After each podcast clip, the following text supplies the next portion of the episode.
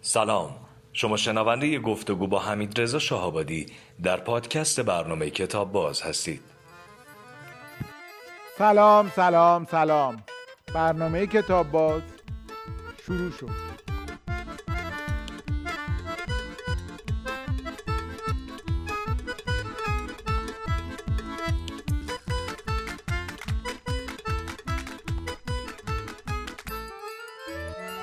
آقای حمید رضا شاهآبادی نویسنده و پژوهشگر حوزه ادبیات کودک، نوجوان، بزرگسال و تاریخ. به کتاب باز خیلی خوش اومدید. ممنونم. خوشحالم که پیش شما هستم و باهاتون صحبت می‌کنم. ارادتمندم. آقای شاهآبادی حوزه کودک چه وظیفه ای داره؟ کتاب های حوزه کودک باید چه کاری را انجام بدن؟ خب ببینید این برمیگرده به فلسفه ادبیات کودک. اینکه میفرمایید که وظیفش چیه باید ببینیم که اصلا ادبیات کودک چرا به وجود میاد.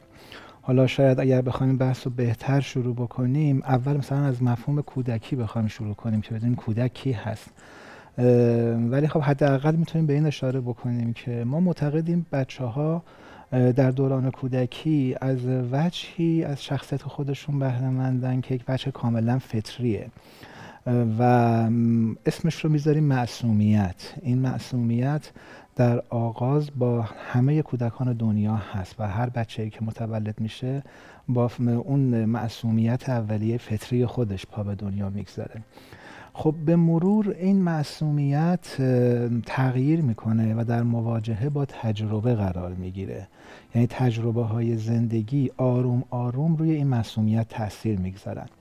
ببینید ما مثلا خودمون خیلی پیش میاد که وقتی با هم صحبت می‌کنیم در مورد کودکی خودمون صحبت می‌کنیم در مورد کودکی دیگران با یک حس نوستالژی میگیم آه چقدر کودکی خوب بود کاش ما همچنان بچه بودیم. بچه ها ببین چقدر مهربونن چقدر خوبن چقدر با هم دیگه خوب تا می‌کنن چقدر راحت مثلا اونچه که دارن با هم دیگه تقسیم می‌کنن. کاش که همه مثل بچه ها بودن.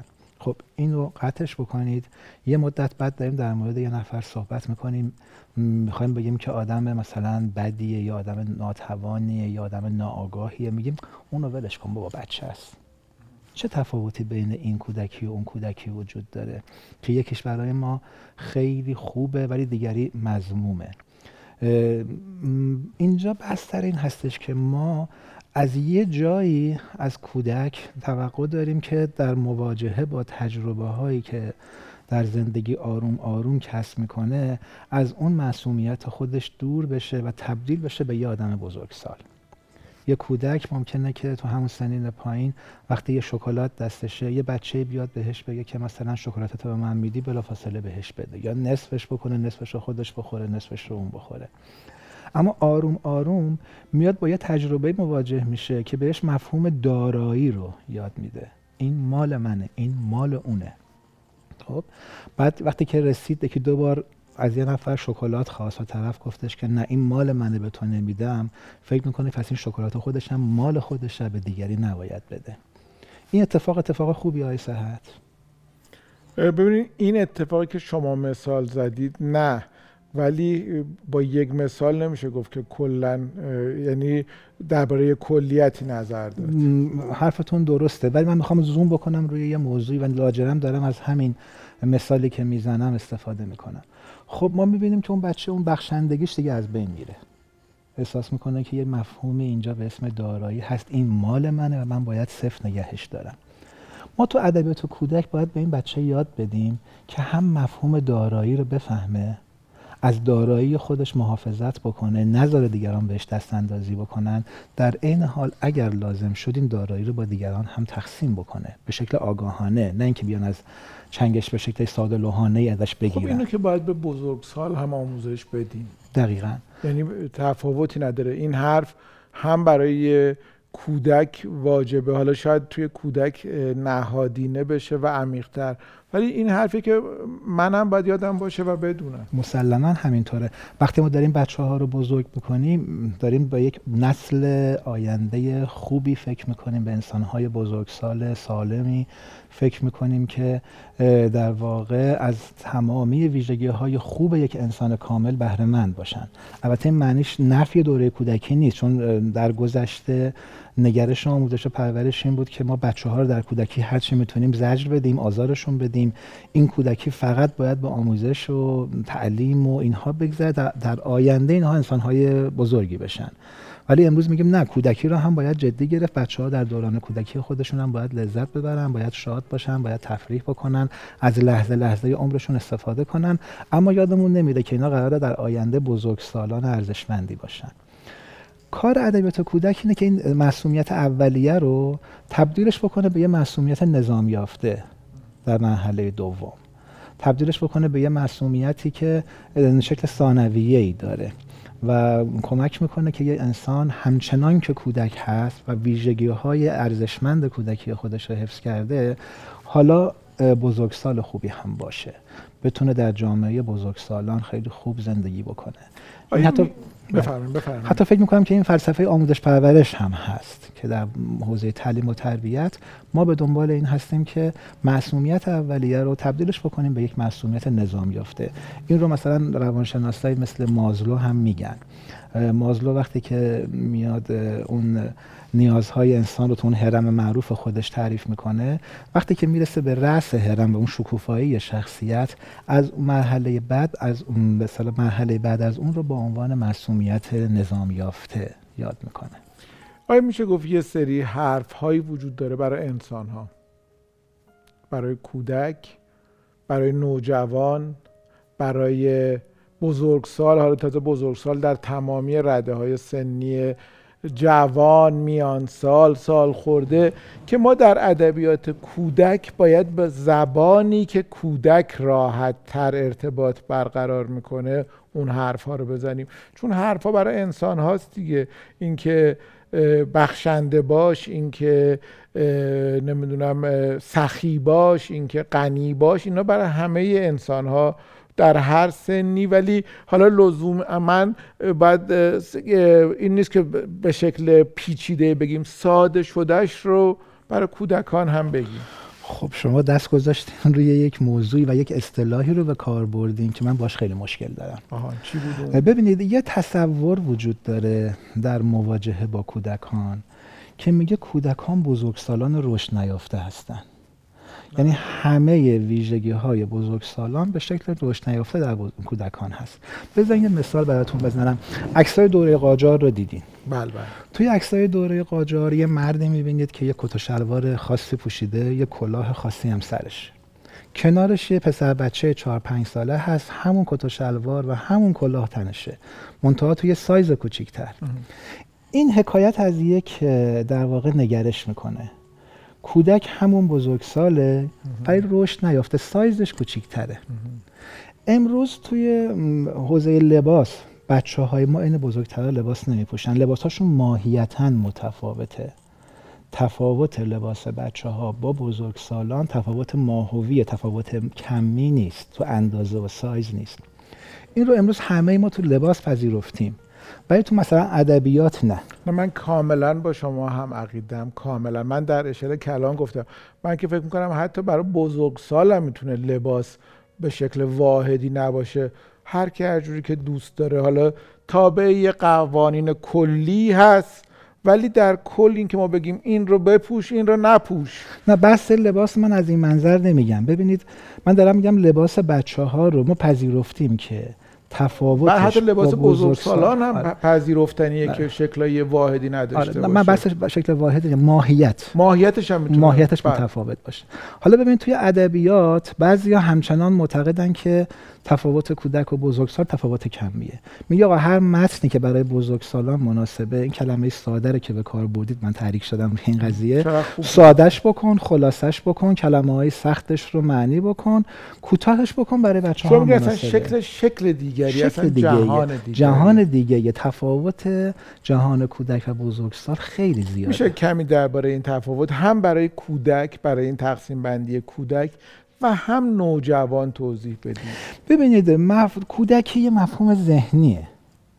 یه پدیده بیرونی نیست. ببینید الان مثلا این کتابی که روی میزه یه پدیده بیرونیه. من می‌تونم برای شما قد و اندازش رو بگم رنگش رو بگم تمام ویژگیاش رو بگم. شما به من بگید کتاب من برای شما تعریف می‌کنم کتاب چیه. اما وقتی با یه پدیده ذهنی مواجهیم این پدیده ذهنی توی ذهن هر کدوم از ما متفاوت و هر کدوم از ما یه تعریف خاصی ازش داریم. تو حوزه های فرهنگی خیلی کلمه ها هستن که ما راحت اونها رو تبادل می‌کنیم با هم دیگه در موردش حرف می‌زنیم بدون اینکه معنیشون رو بدونیم. یعنی الان از من و شما داریم در مورد فرهنگ حرف می‌زنیم. شما ازم بپرسید فرهنگ چیه؟ من ممکنه که نتونم درست جواب بدم. بله. گیر می‌کنم. تعریف فرهنگ چیه؟ شاید ساعت ها بخوایم با هم راجع به اینکه فرهنگ اصلا چی هست راجبش حرف می‌زنیم. داریم راجع به کودک حرف می‌زنیم. و من از شما سوال می‌کنم کودک کیه؟ شما الان مثلا به من میگید که بچه های بین سن مثلا سه تا نمی‌دونم دوازده سالگی رو ما بهشون میگیم کودک. من به شما میگم به یک جامعه فکر کنید که اصلا توش سن معنی نداره. می‌دونید در دوران باستان سن یه چیزی بود که مردم از هم مخفی می‌کردن مثل اسم. یعنی تصور این که شما اسم یه نفر رو بدونید باعث می‌شد که احساس بکنیم که شما دارید روی اون فرد تسلط پیدا می‌کنید. عجب. سنش رو هم بدونید همین. مثلا وقتی جنگ رستم و سهراب اتفاق میفته پهلوانا اون موقع اسمشون رو به هم دیگه نمی‌گفتن. یعنی اگر رستم می‌دونست که یه نفر به اسم سهراب داره میاد باهاش به جنگه که نمی‌رفت به جنگه باهاش که. و پسرم می‌رفت بغلش می‌کرد. ولی نمی‌شناسن. چرا؟ چون این پهلوان فکر می‌کنه که اگر اونو بشناسدش روش تسلط پیدا می‌کنه. حتی در مثلا بعضی اقوام رسم بوده پهلوانا چهره هاشون رو هم میپوشوندن که شناخته نشن. این شناختن یک بخشی از تسلط بود. سن هم همینجور بود. خب پس سن رو پاک کنید. حالا کودک دیگه کیه؟ مثلا شما تصور بکنید توی یک جامعه روستایی بدوی. یک گروهی دارن زندگی می‌کنن خانواده ها اصلا سواد ندارن خوندن نوشتن بلد نیستن. بعد چیزی به اسم سن و تقویم و سال و ماه هم براشون معنی نداره. شاید مثلا تا چهار تا روستا اون برتر خودشون رو هم ندیدن و نمی‌دونن. یه بچه به دنیا میاد. این بچه به دنیا خانواده فقیری هم هستن. به مجرد اینکه مثلا سه سالش میشه چهار سالش میشه میره توی روی زمین شروع می‌کنه به کار کردن. حتی ممکنه تو سنین پایینتر کارهای دیگه هم بهش بسپارن. سری میشه یه نیروی کار.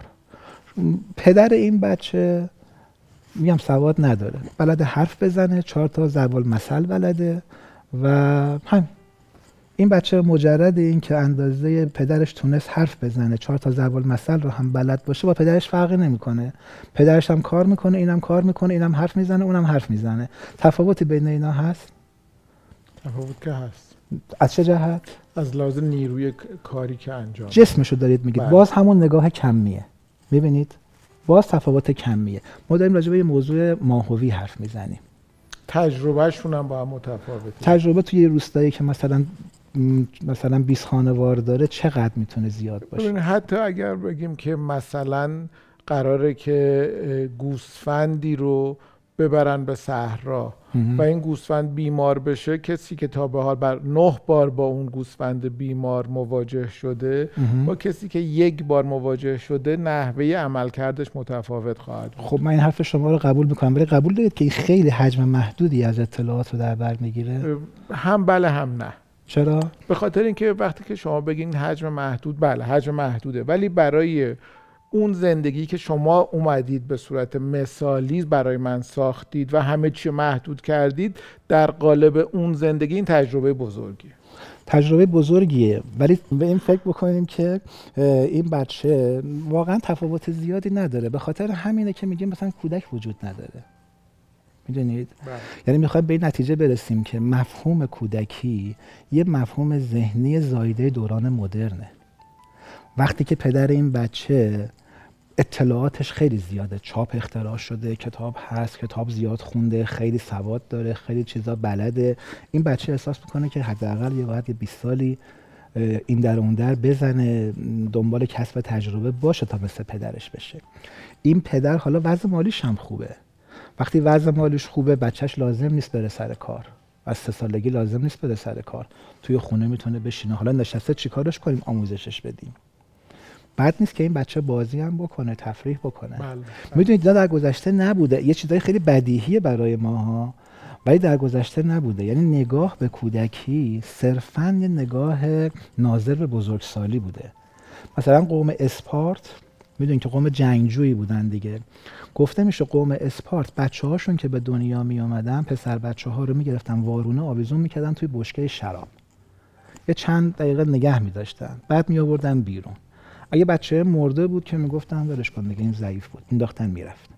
اگر زنده بوده مونده بود مثلا آها این خوبه این جنگاور خوبی میشه. ببینید اسپارتیا جنگاور بودن جنگ براشون اصلی ترین چیز بود مهمترین چیز براشون جنگ بود. این که حالا این بچه می‌تونه جنگجوی خوبی بشه یا نه کاملا نگاه به کودک نگاه ناظر به بزرگسالیشه. اینا از هفت سالگی اصلا جنگاور می‌شدن. اگر اجازه بدید یه دفعه یاد یه کتابی افتادم که خیلی جالب به صحبت من و شما ربط داشت. خب. جناب شاه آبادی سالها از مدیران کانون پرورش فکر کودکان و نوجوانان بودن. این کتابی هم که می‌خوام بگم یه کتابی اتفاقا برای سنین اوایل نوجوانی من که تو اون سن خوندم و خیلی دوستش داشتم و از انتشارات کانون پرورش فکری کودکان و نوجوانان میگل رو می‌خوایم بگیم بله، کتاب میگل آره. که داستان اتفاقا یه کسی که دقیقا با همین بحران روبروه. یعنی به یک سنی رسیده که بچه ها دیگه بچه نمیدوننش. میگن تو بزرگ شدی. بزرگان بزرگ نمیدوننش. میگن تو بچه ای و خانوادم یا خانواده ایه که گوسفند دارن و گوسفندها رو می‌برن در واقع برای چرا این بیماری های گوسفند هم که گفتین احتمالاً میبرنشون به کوهستان و میگل خیلی دوست داره با این گوسفندها بره به ارتفاعات برای چرا ولی بزرگا حاضر نیستن ببرنشون. میگن تو هنوز تجربه لازم برای آمدن به این سفر صعب و مشکل نداری.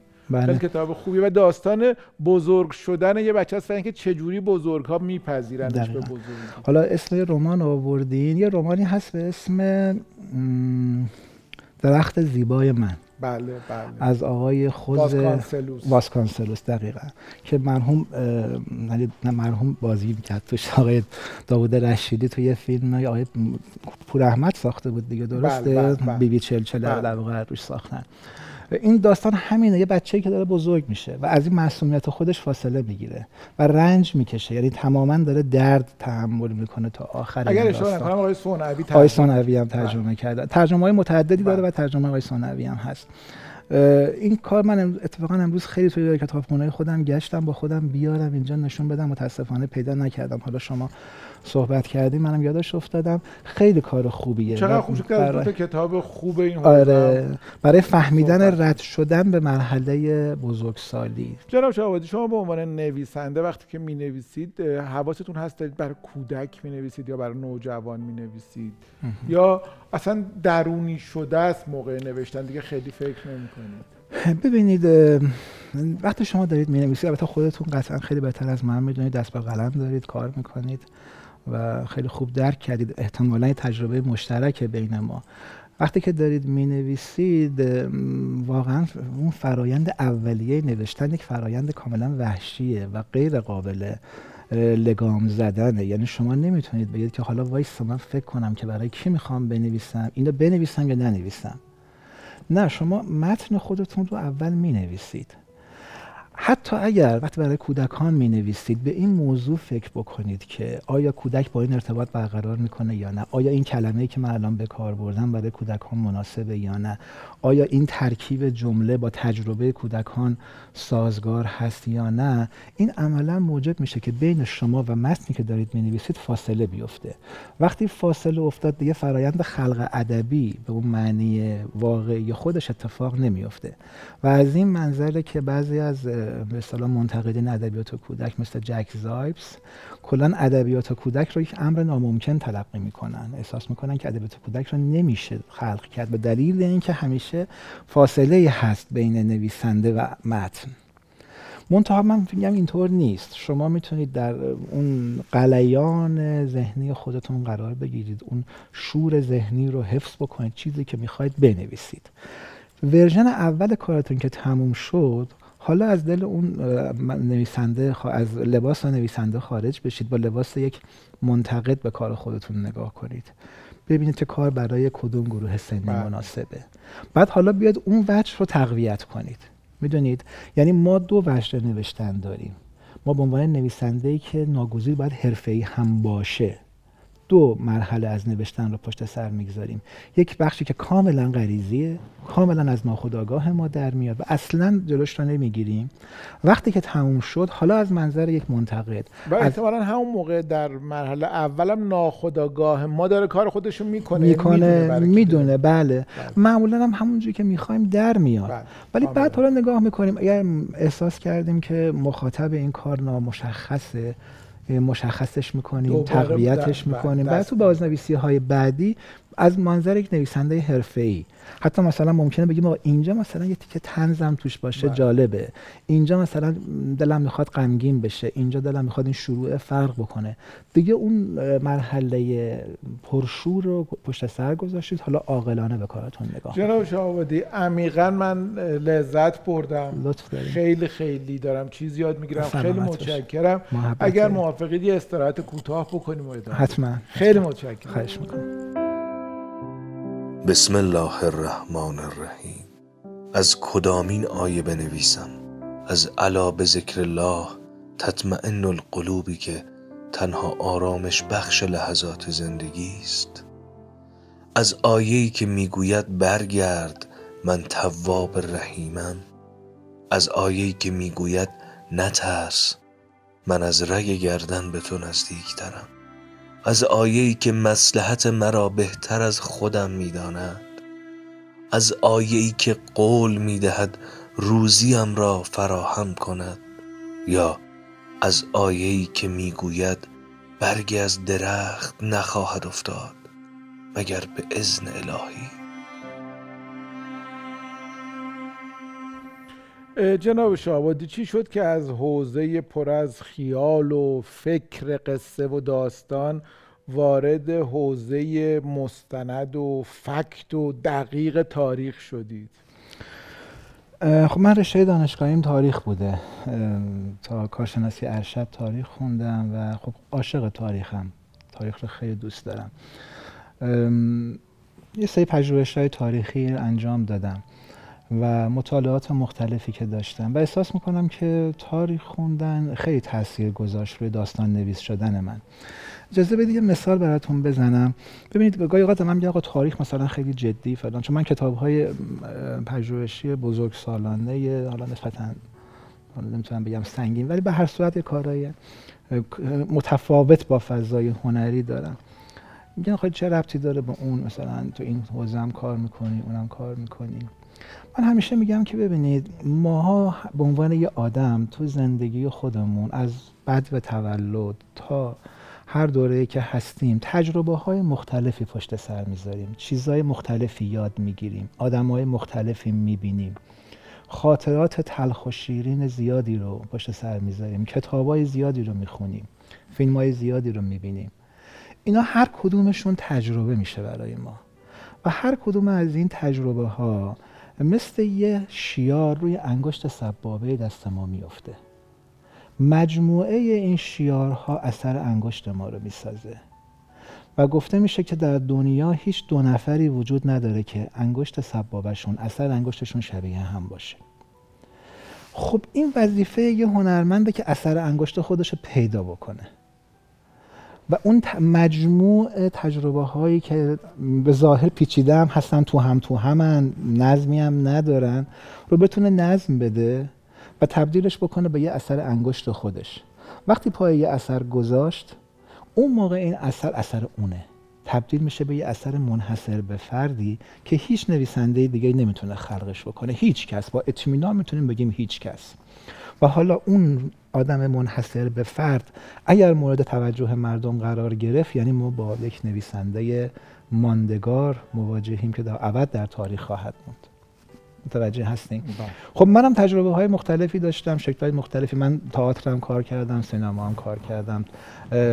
تاریخ مطالعه کردم. شاید مثلا تو حوزه های دیگه مثل جامعه شناسی و این حرفا هم سینما به عنوان فیلم نام نویس نه به عنوان فیلم ساز من زمان که سینمای جوان بود نمی‌دونم شما یادتون میاد یا نه فیلم های سوپر هشت و این بله، حرفا بله، کار می‌کردم. و بعدها کارهای ویدئویی و این حرفا یه چند تا کار کوتاه ساختم. کار تئاتر دانشجویی و اینا نمایشنامه نوشتم. عرض کنم خدمت شما کارگردانی کردم بازی کردم. خب اینا همشون قطعا یه جایی رو من تاثیر گذاشته. ببین من یه کتاب دارم اینجا. اجازه میدیم بهتون نشون بله، بدم؟ کافه خیابان گوته. در واقع من اجازه می‌دید معرفیش کنم؟ بله خواهش می‌کنم. این رمان کافه خیابان گوته است. اینم ترجمهش تو مصر چاپ شده ترجمه عربیشه. کافه خیابان گوته حمید رضا شاهآبادی نشر افق. درست عرض می‌کنم دیگه. بله. و اینم ترجمه عربی اون کتاب که در مصر چاپ شده. بله. بله. خانم امانی حسن استاد دانشگاه عین الشمس قاهره. این کتاب رو ترجمه کردن. یکی دو سالی با هم در ارتباط بودیم. پارسال شنیدم جزء پرفروش های نمایشگاه قاهره بوده. خیلی خوشحال شدم از این بابت. بله بله. این کتاب در واقع جلد دوم رمان دیلماج هست. نمی‌تونم بگم جلد دوم ادامه رمان دیلماج, هست. یعنی در واقع بله. دیلماج حمید رضا شاهآبادی تقدیر شده در جایزه رمان متفاوت واب جایزه واو در واقع همش اینجا هم اشاره شده به داستانهایی که زبان بیان و نوع در واقع روایت خاص و متفاوتی که با روایت های مرسوم وجود داشت با روایت خاصی نوشته شده بود داده می‌شد که خب اینجا این رمان تقدیر شده در جایزه واو. نشر افق هم ناشر این کتاب حالا می‌دونید چرا این کار متفاوته؟ ظاهر کتاب ظاهر کتاب تاریخیه. یعنی شما باز می‌کنید در مقدمه نوشته شده, نوشته شده که این کتاب درباره زندگی میرزا یوسف خان مستوفی است. و الی آخر. و همه اینها رو من تقلید کردم. از سفرنامه های قاجاری تقلید کردم. از خیلی از نصر های قاجاری تقلید کردم.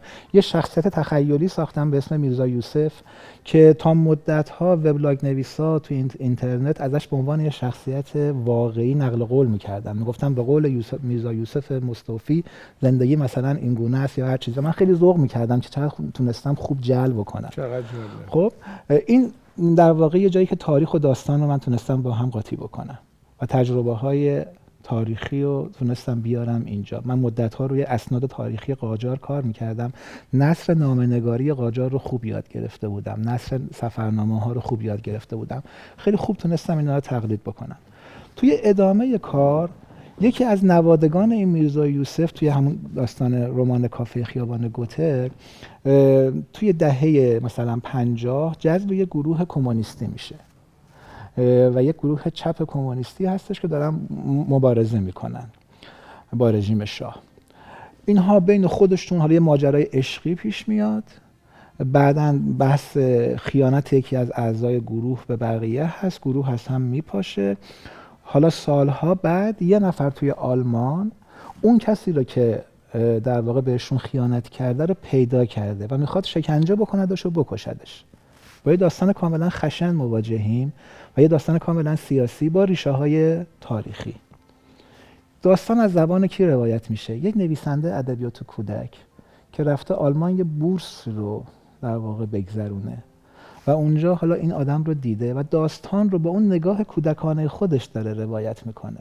بعد مثلا وسط داستان یه مرتبه ما وارد داستان شنگول و منگول میشیم با زبان قاجاری یه زبان در واقع چقدر مشتاق شدم بخونم اینا خوشحال میشم اگر بخونیدش قطعا. می‌بینیم که اینجا داره در واقع با یه بحث کودکانه نگاه میشه از نگاه کودکانه داره به یه موضوع خیلی سنگین نگاه میشه. بعد یهو مثلا داستان شنگول و منگول وسط میاد با زبان قاجاری منظوم.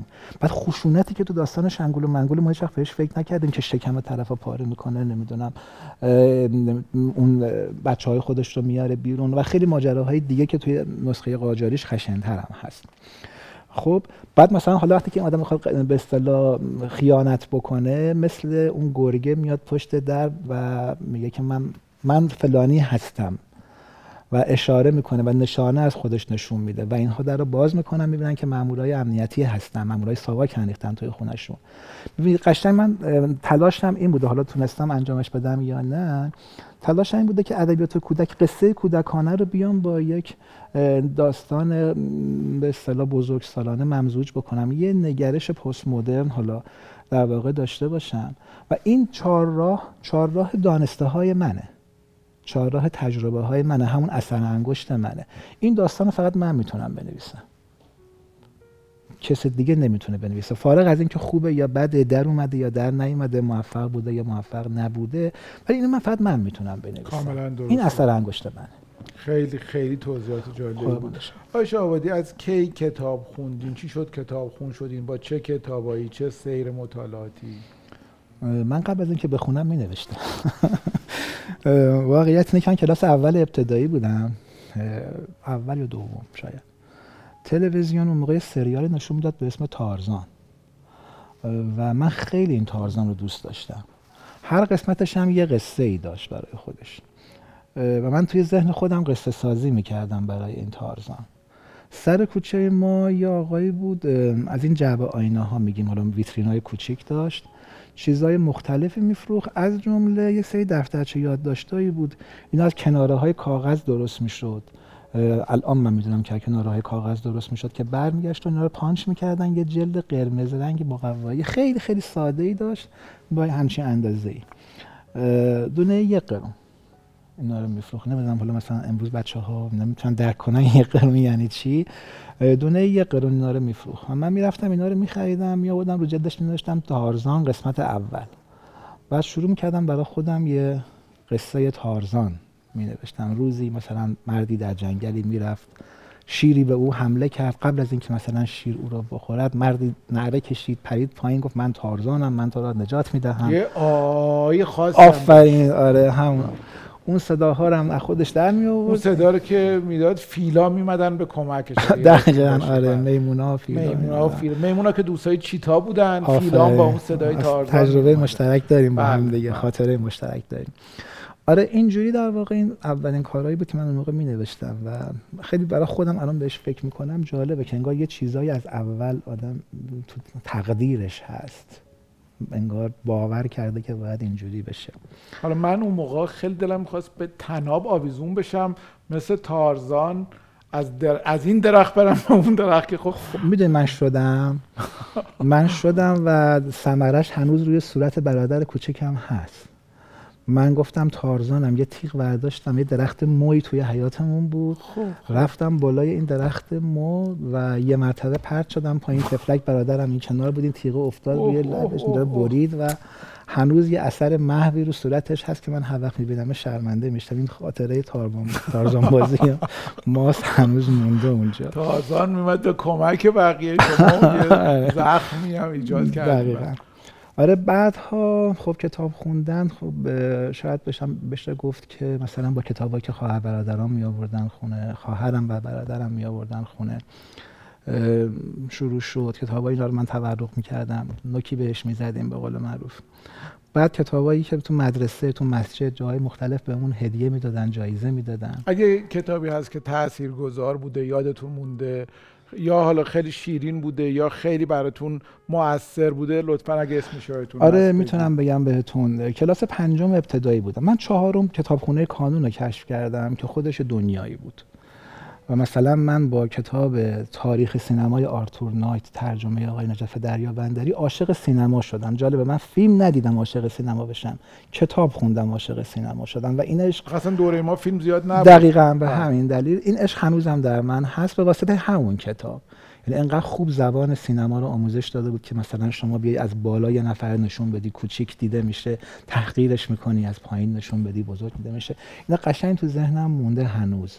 و خیلی لذت بردم. ولی پنجم ابتدایی بودم یه روز رفته بودم خونه یک همکلاسیم.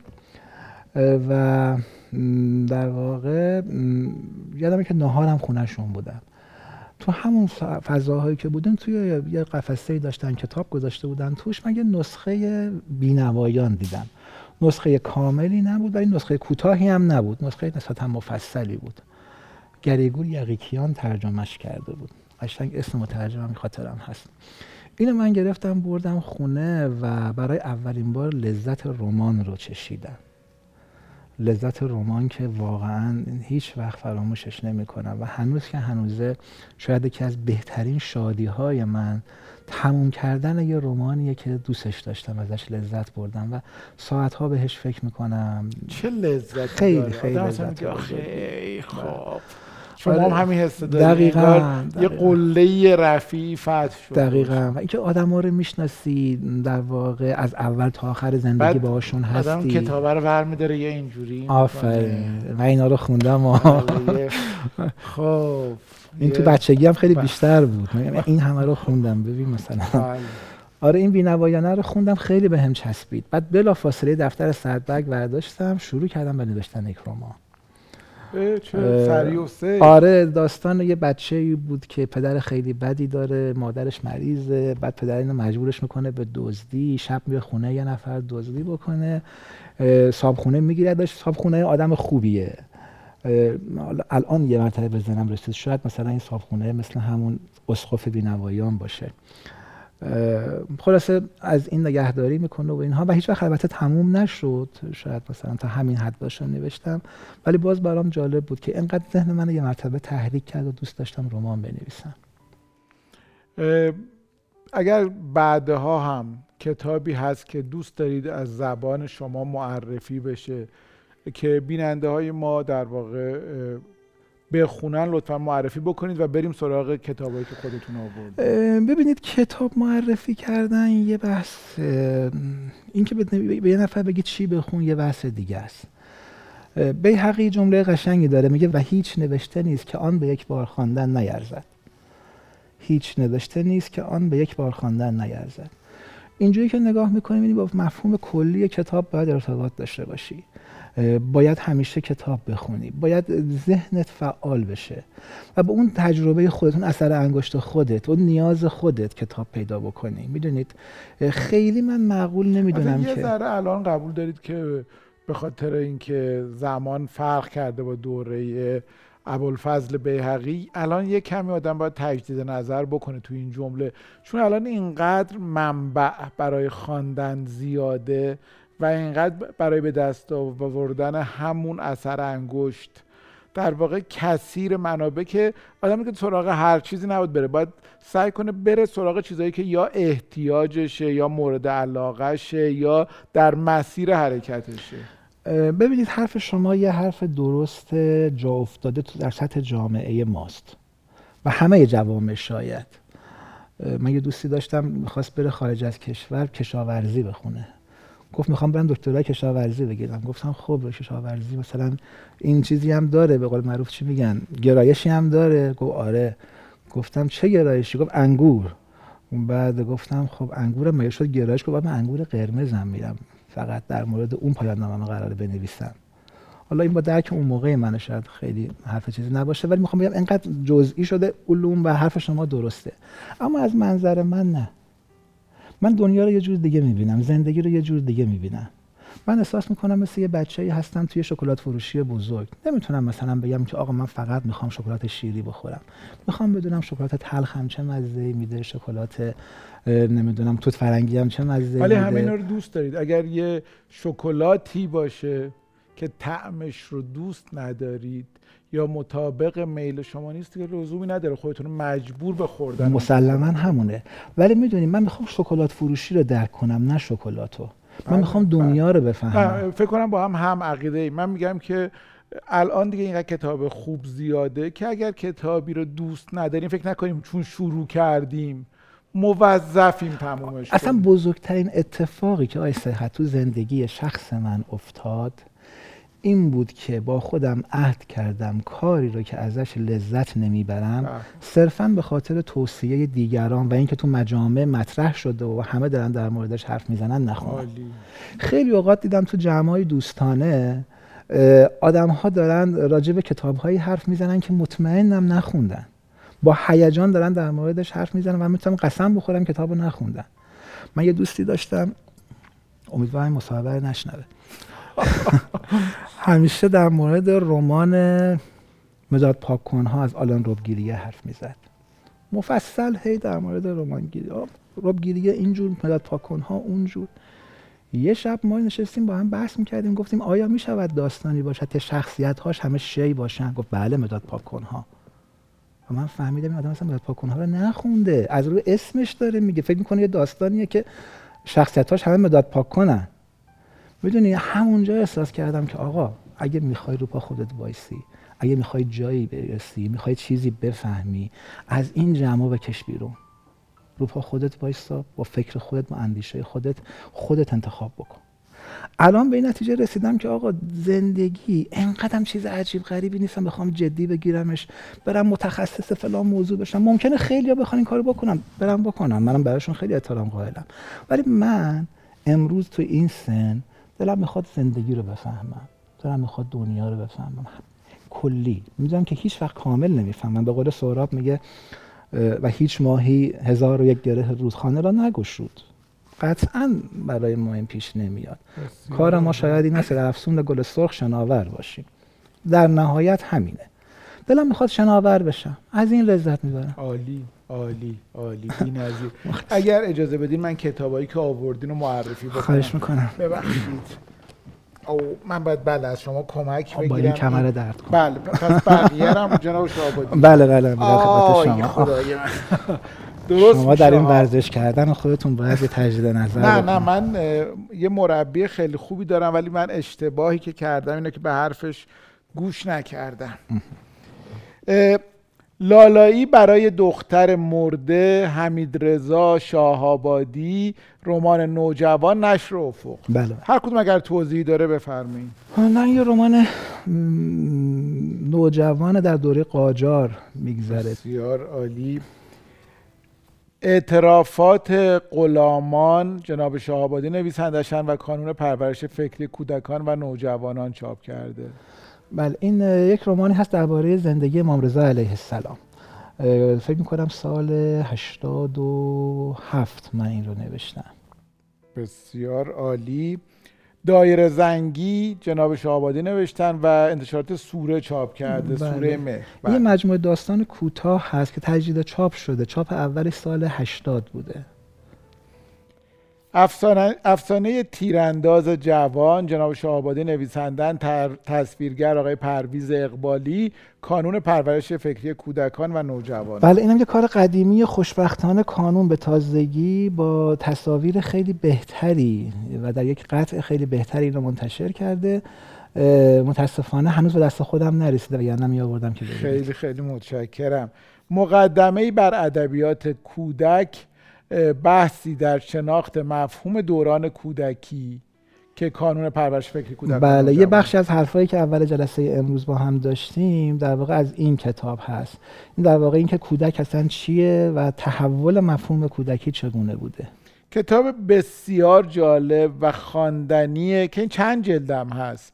انقلاب مشروطه پایان بله. دوره قاجار جناب شاهآبادی نوشتن بله یه مجموعه هست به اسم داستان فکر ایرانی از دوران باستان تا مشروطیت که جلد مشروطیتش رو من نوشتم اگه تعریف از خود نباشه فکر می‌کنم کتاب خیلی موجز و خوبیه برای اینکه یه بله. نفر بخواد کامل مشروطیت رو بشناسه چه زمینه های فکریش رو چه حوادث تاریخیش رو این خیلی به دردش می‌خوره خیلی خیلی ممنونم المپیاد شاعران مشروطه خانم آذردخت بهرامی سوره مهر چاپ کرده نه نه این مورد انتشارات مدرسه است. بله بله انتشارات مدرسه هست. رمان بله. انتشارات مدرسه. بله این بله. داستان یه, یه رمانه برای نوجوانا. گفتم برای چند تا رمان نوجوانم بیارم معرفی بکنم.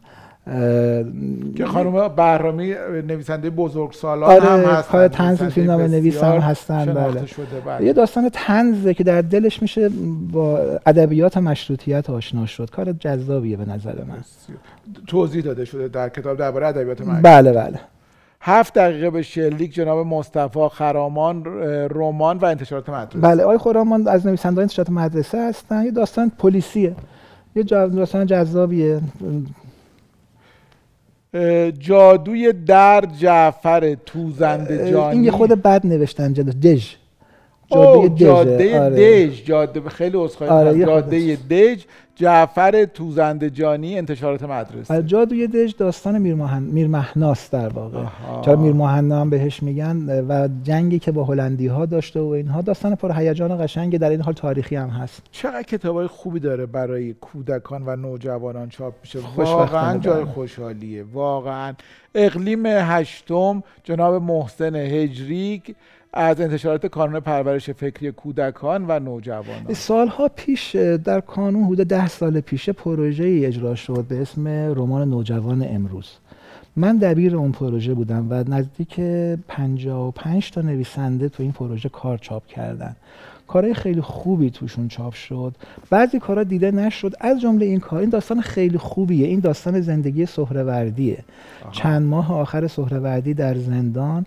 پاساژ می‌زنه به ماجرای جنگ های صلیبی و صلاح الدین ایوبی و خیلی چیزهای دیگه که به نظرم واقعا کار خوندنی هست. چون وقتمون تموم شده یه ذره سریعتر بله بله. معرفی می‌کنم. سایه هیولا جناب عباس جهانگیریان کانون پرورش فکری یه رمان زیست محیطی خیلی عالیه. خیلی ممنونم که این کتابا رو خیلی کتابایی که مهمه که بله بیننده ها اونایی که نوجوان تو خونه دارن خود نوجوانا بتونن در واقع بشناسن و بخونن. لالو جناب یوسف قجق کانون پرورش. قجق. برای نویسنده قجق. ایشون ترکمنه. و داستانش هم تو فضای ترکمنی میگذره. داستانی پسر لالیه که تار می‌زنه. خیلی داستان شیرین و جذابیه. اگه کسی بخواد قصه قشنگ بخونه و ساده و راحت لذت ببره. بله. بله عالی. معصومیت و تجربه درآمدی بر فلسفه ادبیات کودک جناب مرتضی خسرو نژاد نشر مرکز. کتابای خود با هم قاطی شد. استاد دکتر خسرو نژاد حق بزرگی به گردن ادبیات کودک ما دارن و مفهوم فلسفه ادبیات کودک رو در این کتاب خیلی خوب توضیح دادن. خیلی ممنون. و کتاب آخر کتابی که قبلا ما بارها در کتاب باز دربارهش صحبت کردیم کتابیه که خیلی هم هر کی خونده دوستش داشته خیلی خیلی زیاد.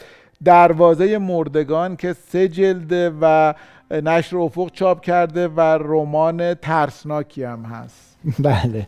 من این کار خودم خیلی دوستش دارم و خوشبختانه موفق بوده. بله. موقعی که رمان ترسناک می نویسین شاهابادی نمی ترسین موقعی که رمان ترسناک می نویسم نمی ترسم ولی موقعی که رمان غم انگیز می نویسم بد جور غمگین میشم یعنی خیلی به هم فشار میاد صحنه هایی که غم انگیزه صحنه هایی که یه خورده تلخ اینها. گریه می‌کنی؟ بدجور خصوصا لاله ور دختر مرده یادم میاد که خیلی اذیتم می‌کرد موقع نوشتن. چند تا فصلش رو واقعا تو حال بدی نوشتن. عجب. آره. ولی ترسناک نمیترسی؟ نه دیگه بزرگ شدن دیگه. واخه ترس که کوچیک بزرگ نداره. نه دیگه ولی جالب بود که گفتین وقتی که دارین یه صحنه می نویسید که پر از احساس خودتون هم تحت تاثیر قرار وقتتون تموم شده وگرنه خاطرهای زیادی داشتم از نوشتن خب ولی ما خیلی امیدواریم که برنامه کتاب باز فصل های بعدی داشته باشه.